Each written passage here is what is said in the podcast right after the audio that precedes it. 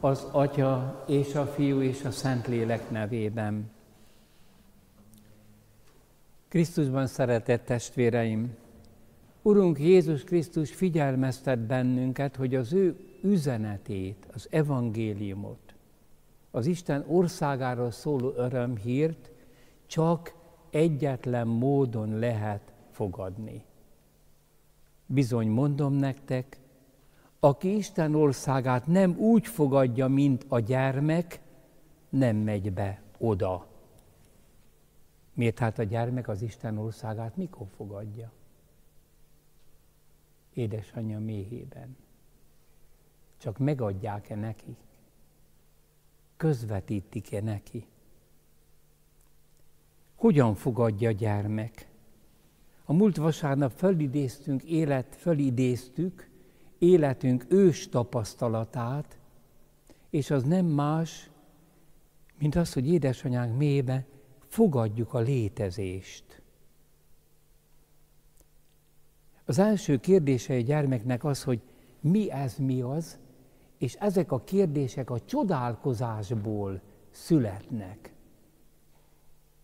De mielőtt ezek a kérdések megszületnének a csodálkozásban, van egy még előbbi csodálkozás, az, hogy a dolgok vannak. Hogy odafigyel a kis csörgőjére, odafigyel a kis ujjaira. A létezés csodálja meg. És ez a csodálkozás tulajdonképpen nem is csupán a létezés megcsodálása, anélkül, hogy persze bele gondolna. Ez a gondolat mögötti gondolat, hanem az, hogy ez a létezés a szeretetben van. Az édesanyja szereti őt. Kedves testvérek, a legelső emberi tevékenység, amikor a magzat mosolyog, mert az édesanyja énekel neki, vagy szól hozzá. Ez a mosoly arról árulkodik, hogy ez a pici kis emberke azon csodálkozik, hogy a létezést átfogja a szeretet. Hát ez az Isten országa. Tehát, hogyha nem kapja meg ezt az ember, akkor hogy jut el Krisztusig? Krisztus pedig nem mond mást, mint ami az embernek a legmélyebb tapasztalata, csak azt elveszítettük, azt megbestelenítették sokan, azt tagadják sokan, azt szenvedéssel átélik, hogy meg se kapták, de Krisztus erre akar építeni. Őszüleink szakítottak Istennel, és az ősbűnnek egyik legdrámaibb következménye, hogy ebben nem minden magzat részesül. És ezért nem az Isten a hibás. Mert arról beszéltek, hogy el kellene vetetni. És azt hiszed, hogy ezt nem érzik meg. Ha a kutya megérzi azt, hogy rámordul a gazdája, Igen. És van, akit miután megszületett, elvetnek. Nem kell senkinek. De ami megdöbbentő testvérek, hogy ez a hiány is alkalmassá teszi az embert esetleg, hogy befogadja Krisztust, mert egy olyan szeretetet fog keresni egész életében, amit nem tapasztalt meg. És érdekes, érzi azt, hogy valami neki kiárt volna ingyenesen, és azt nem, kapaszt, nem tapasztalta meg. És az ilyen találkozhat egy szerető szívű emberrel, aki befogadja, és főleg Jézus Krisztussal. És akkor nem pótolva lesz az, amit ő nem kapott meg az anyamében, hanem az a mérhetetlen hiány, az beteljesedik. Kedves testvérek, a magzat mosolygása erre a tapasztalatra utal. Nem a puszta létezés tapasztalata váltja ki a mosolygást, hanem az az ének, az a szeretet. Az, hogy a létezés a szereteten belül van. Ez az ős tapasztalat. A beszélni kezdő gyermek kérdése, hogy mi ez, más módon, micsoda ez? Milyen csodálatos ez a magyar, hogy micsoda. Tehát csodálkozás azon, hogy van valami, hogy a dolgok vannak. De ezt a fajta csodálkozás, ez bele van pakolva egy még mélyebb csodálkozásba, az, hogy én, az én létem szeretve van, mégpedig ingyenesen. Kedves testvérek, ez az ős tapasztalat az, amiből rengeteg dolgot most megtanulhatunk, de csak hármat emelnék ki. Első, amit meg kell most tanulnunk, és mindennapi gyakorlattá tennünk, és lehet, hogy a tudós konferenciákon el kellene mondani valakinek, hogy a racionalitás, a mi ez, mi ez, mi az kérdésre való természettudományok adta válaszok, vagyis a definíciókra épülő logikus gondolkodás, az, hogy a Covid-nak az ellenszerét keresik, a teljes gyógyulást keresik, ez a létezés csodálatán belül van. Pontosabban a szereteten belüli létezés csodálatán belül van. A második, amit meg kell tanulnunk, hogy az emberi élet értelmességének teljes bizonyosságára nem egyfajta gondolkodás, filozófia, meg nem tudom milyen életnek a végén jövünk rá, hanem ez a, az élet értelmessége adva van a kezdeteknél. Ez a kezdeti, primordiális, magzati, gyermeki csodálkozás. Pontosabban a végső bizonyosság akkor végső és teljes, hogyha az ősi, első bizonyosság ragyog föl benne, ha az nyer igazolást az emberi értelem előtt is. Kedves testvéreim, vagyis az egész tudomány a szeretetem belül van. Ismerjek már minden tudományt. Ha szeretet nincs bennem, semmit se érek. És az a természettudós, az atomfizikus, meg a többiek az életét nem a természettudományokra építi, arra csak az űrhajóinkat, meg a vakcinát, de az életemet arra építettem, hogy valaki szeret. Ezt, ezt nem lehet nem elfogadni. És azért testvérek, újra ismétlem, ezzel az ős tapasztalatunkkal egyetlen vallás sem törődik. Csak a názereti Jézus. A harmadik, amit meg kell tanulnunk, vagy újra tudatosítanunk, hogy a jó érzés, amelyet megtapasztal a magzat édesanyja hangját, énekét hallva, ebben a jó érzésben, gyönyör érzésben nem csupán a gyönyör érzetet fogja, fogadja be, hanem egy szellemi üzenetet, szeretlek, akarlak, a létezésedet akarom. A magzatnak sok minden biztos gyönyör érzetet szerezhet, de alaptapasztalata az, hogy édes anyja szereti őt. A két test együtt van, egy test. És a testen keresztül gyönyör érzetben az öröm jelenik meg. Tehát más a gyönyörérzés és az öröm, a boldogság. Más a fájdalomérzés és a szenvedés. Az állat is ismeri a gyönyört, de nem ismeri a boldogságot. Az állat is ismeri a fájást, a fájdalmat, de nem ismeri a szenvedést. Legmélyebb szenvedés az, hogy nincs szeretet. A halálban megszűnik a szeretet. Vége van a szeretetnek, akkor ne is kezdődjön el. Mert a szeretetbe olyanba kóstol, az Istenbe kóstolunk bele. Nincs kezdete és nincs vége. A Szent Háromságban nem kezdődött el a szeretet. Az atya nincs előbb, mint a fiú, a fiú nincs utóbb, mint az atya, és a Szentlélek nincs később, mint az atya és a fiú. Ezt nyilatkoztatja ki Krisztus, hogy a szeretet azért nem szűnik meg, mert nincs kezdete az Istenben.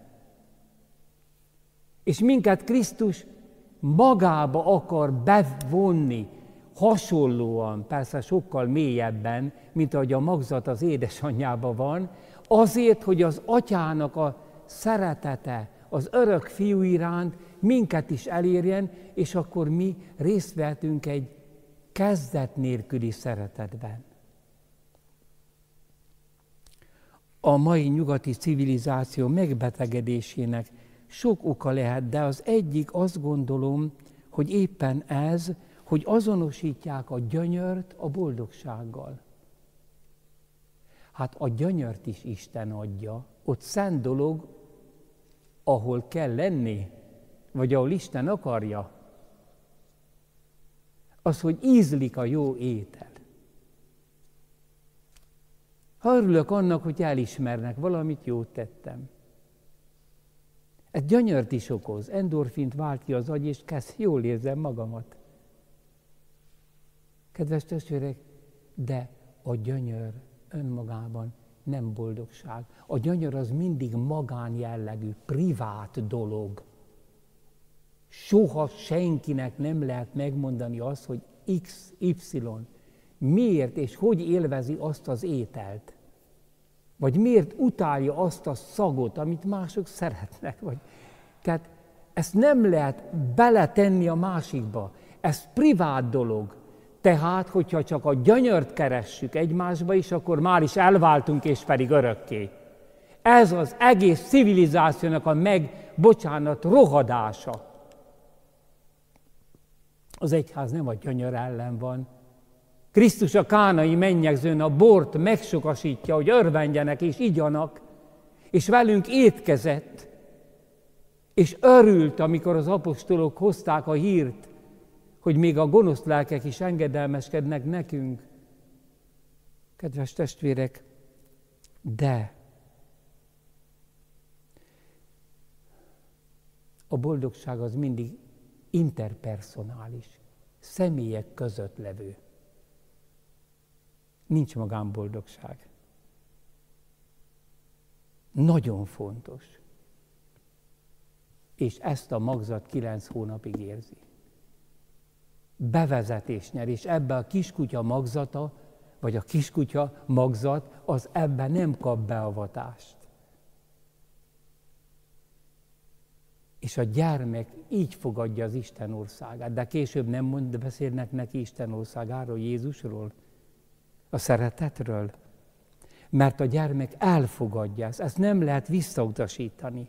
Azt a létezést, amely egy szeretet burokba van, és egy olyan szeretetben, erről majd a következőkben lesz szó, testvérek, vagy ne hallgassátok meg ezt a beszédet, vagy mind hallgassátok meg. Nem, ezt nem lehet darabokra szedni, egy sodrásba kerültem. Ez mindig mindent áthat. Majd egy későbbibe fogunk arról elmékedni, hogy mennyire fontos az, hogy bele is vezessük tudatosan abba, amit ő tapasztalt. És hogy az édesanyja tulajdonképpen a gyermekét, ez egy külön elmékedés lesz, igaz, hogy emberi szeretettel szereti, de nem. Itt most az anya Istent közvetíti. Mert nem a gyerek tulajdonságát szereti, hanem őt magát. És a létét akarja.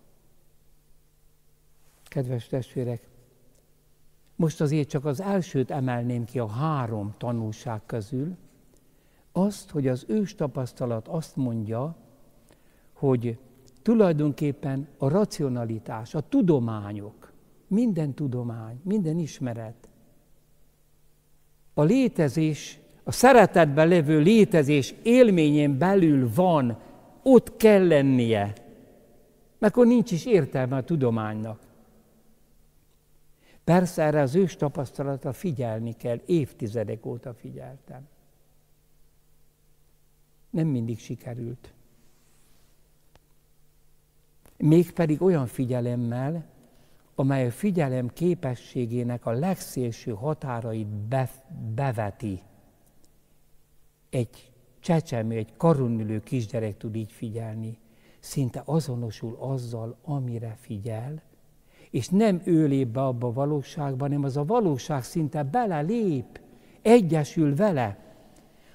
A figyelem erőkifejtés, de negatív figyelmeztet minket Simon Weil. Vagyis, azt mondom a diákoknak, most nagyon figyeljetek, akkor összeráncolja a humbukát, most nagyon figyel a kamasz, akkor az esze nincs ott. Ez nem fizikai munka. Ez olyan figyelem, amely nem munka, hanem pontosan a gondolkodások egy bizonyos leállítása. A fölnőtt esetében a már megszerzett tudásnak a féken tartása, hogy ne induljon be az a tudás, hanem nézzek arra a dologra is, ne azt lássam meg benne, amit mondanak, hogy mi az, hanem azt, ami az. Micsoda benső lelki szegénység kell ehhez a figyelemhez. A gyermek ilyen lelki szegénységben él, ez a szerencséje. Ez a nagy felfedezők állapota, a felfedezés pillanatába. És Jézus megértéséhez a zseniknek a figyelme kell, illetve a gyermek figyelme, amit jaj nekünk, elveszítettünk. A csecsemő, a kicsi gyermek így képes figyelni. Ezért van köze a zsenialitáshoz. Mert mire is figyel? Arra, hogy szeretve van. Hogy a létezés a szeretetben van. Hogy az ő ényét akarják. Kedves testvérek, hát igen, hogy a létezésemet szereti valaki. John Lukács, amikor ezt egy, ugyanezt mondja, kedves testvérek, az ember elkezd figyelni egy dologra, valami előbukkan számára. Nem én vagyok az, aki ezt tehát, kitaláltam, hanem engedem, hogy hasson rám ez az élmény, akkor hirtelen olyan dolgok bukkannak a szem előtt könyvekben mindenütt, ami ezt igazolja. John Lukács ezt írja. Egy eredendő bűnös vallomásaiban, ez a címe könyvnek. Szikrázó hűvös reggel volt, minden csupa zöld és arany. A fák üde harmatos lombján reszketve csillogott a napfény. Jellemző, hogy egy történész így tud írni. Átvillant az agyamon, hogy egy másik században, egy ilyen gyönyörű pillanatban azért adott hálát Istennek az ember, amiért teremtette Isten ezeket a lombokat, ezeket a fákat, ezt a napfényt.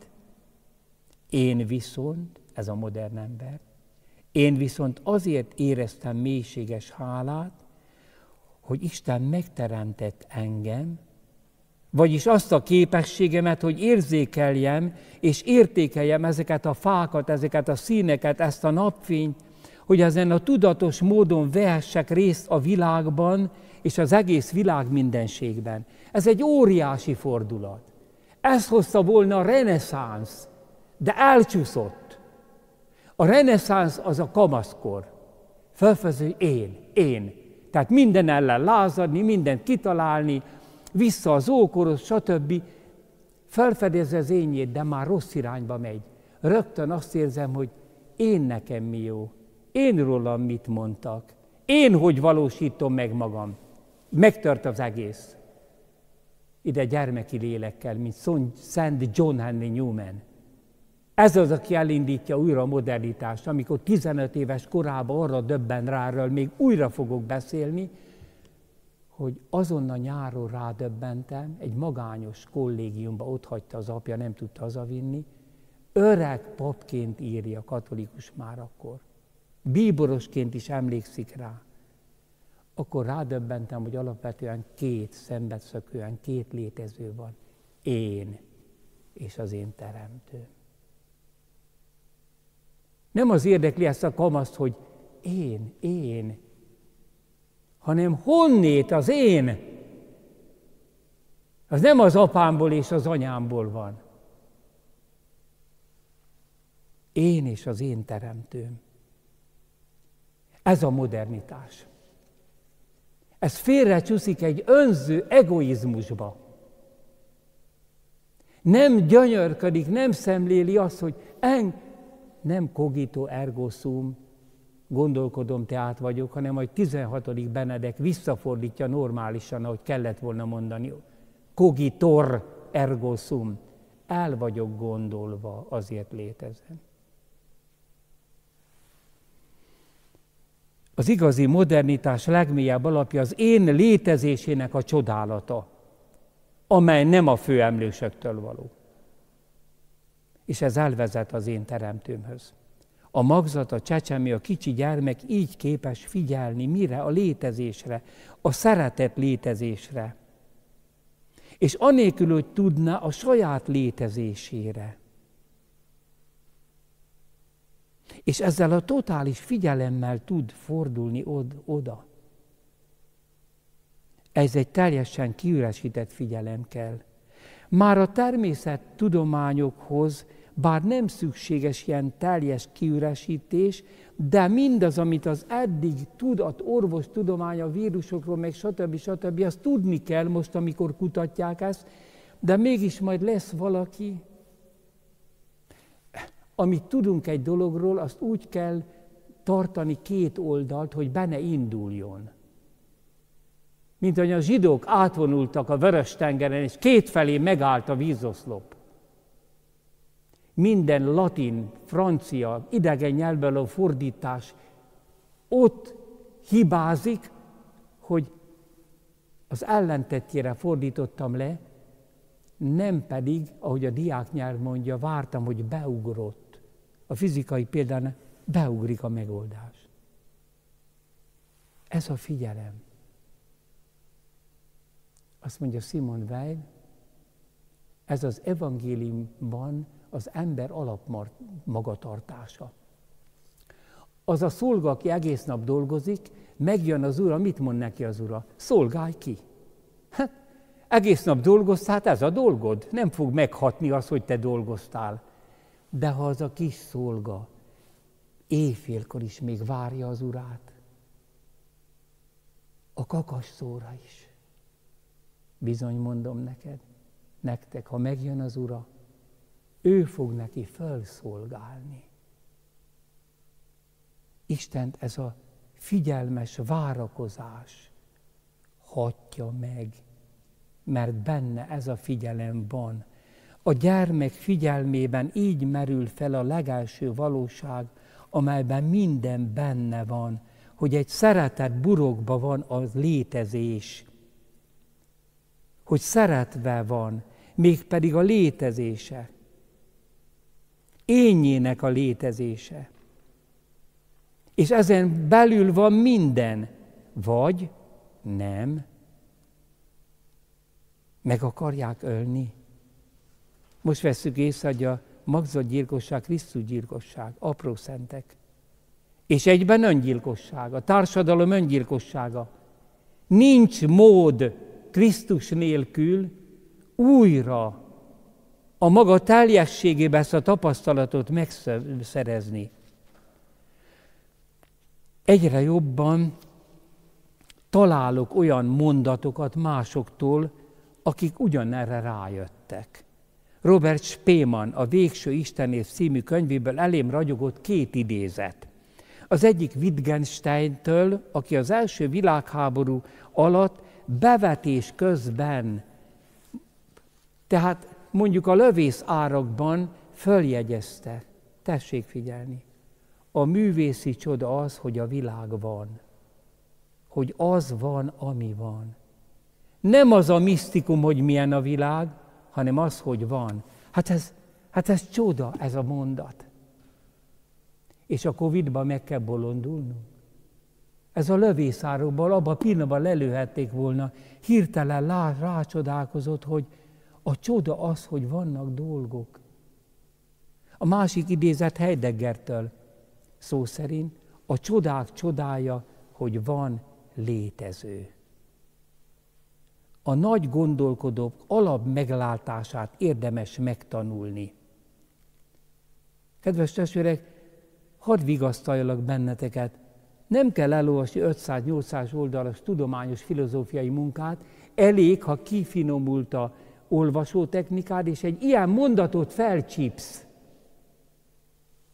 Ezt vidd magaddal, ezt elemezd, ez a tiéd. Hát kedves testvérek, ez a Wittgenstein, nem ismerem az életét, stb., ezt a nagy gondolkodót.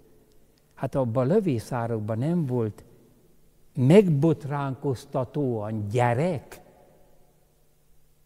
Hát ez olyan, mint hogy egy kisgyerek ott lett volna mellette, és egy kis bogarat nézeget, hogy de csodálatos, milyen kék színű a háta.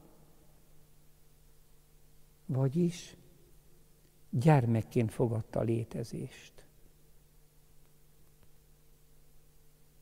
Igen. Visszatérve ahhoz a megállapításhoz, hogy a nagyok alapvető meglátásait vegyük át, azok valóban alapvetők, és hogy nem kell mindent okvetlen elolvasni, ez nem azt jelenti, hogy ne olvas sokat, ne olvas figyelmesen, de egy 500 oldalas könyvből is marad egy mondat. És hadd mondjam meg, az ókori és a mindenkori nagy gondolkodók, a bölcsek és a szentek általában mondásokat hagytak maguk után. Meg ilyeneket mondtak neked a nagyapád, nagymamád, szüleid. Egy mondást. Az Úr Jézusnak is először a mondásait szedték össze, amivel aztán el lehet igazodni, mert ezek a mondások legtöbb erre az legelső tapasztalatra vonatkozik. Ezekben igen lényeges emberi tapasztalatok vannak kimondva, Kegyelem az, ha valamit az ős tapasztalatból ki tudunk mondani egy-két mondattal. Ám ha ezek a mondatok valóban abszolút a kezdetre utalnak, a kezdetet érintik, akkor a csodálkozás állapotába kerülünk. Egy ilyen mondáson csodálkozni lehet. Persze, ez nem azt jelenti, hogy ne gondolkodjunk el rajta egy ilyen sűrű mondás, Jézusnak egy szava, ha megérinti a szívedet, most már napok óta, vagy hetek, vagy évek múlva mindig egy mondása jön vissza a Szentírásban, az a tiéd, abban minden benne van. Csak nagyon gondolkozz el, fejts ki, esetleg írjál oldalakat is. Na most, kedves testvérek, a kifejtés az nem meg elszegényítése ennek a ős tapasztalatnak, akkor, ha a csodálkozás marad. Tehát egy teológiai órán a karácsony titkát kifejti a professzor. Mint Dun Scotus, boldog Skótusz János, akit majd emlegetünk a Párizsi Egyetemen, nem ásítoztak, magyarok is voltak köztük, Párizsban volt magyar is, középkorban, és latinul az Nem ásítoztak, mert ezt az embert átfogta az, hogy a Krisztusban teremtett mindent az Atya. És forrón szerette Jézust. És ezen belül csak a logika. Olyan messzire ment az éles logikával, nem félt a filozófiától, nem félt attól, hogy ásítoznak a hallgatók, mert egy forróságba volt belecsomagolva a tudás. Valahogy az ős tapasztalatban levő üzenet arra utal, hogy a kezdetekben van a végső kibontakozásnak lerakva az alapjai, mert a kezdeteknél ott van Isten. Adi Endre így mondta, Az Isten van valamiként minden gondolatnak alján. Amit senkitől sem tanultam, hanem egyedül az ős tapasztalatban láttam meg és mondtam ki, hogy tudnélik az egész racionalitás. Csak ezen a szeretetett létezésem és ezen a csodálkozáson belül van,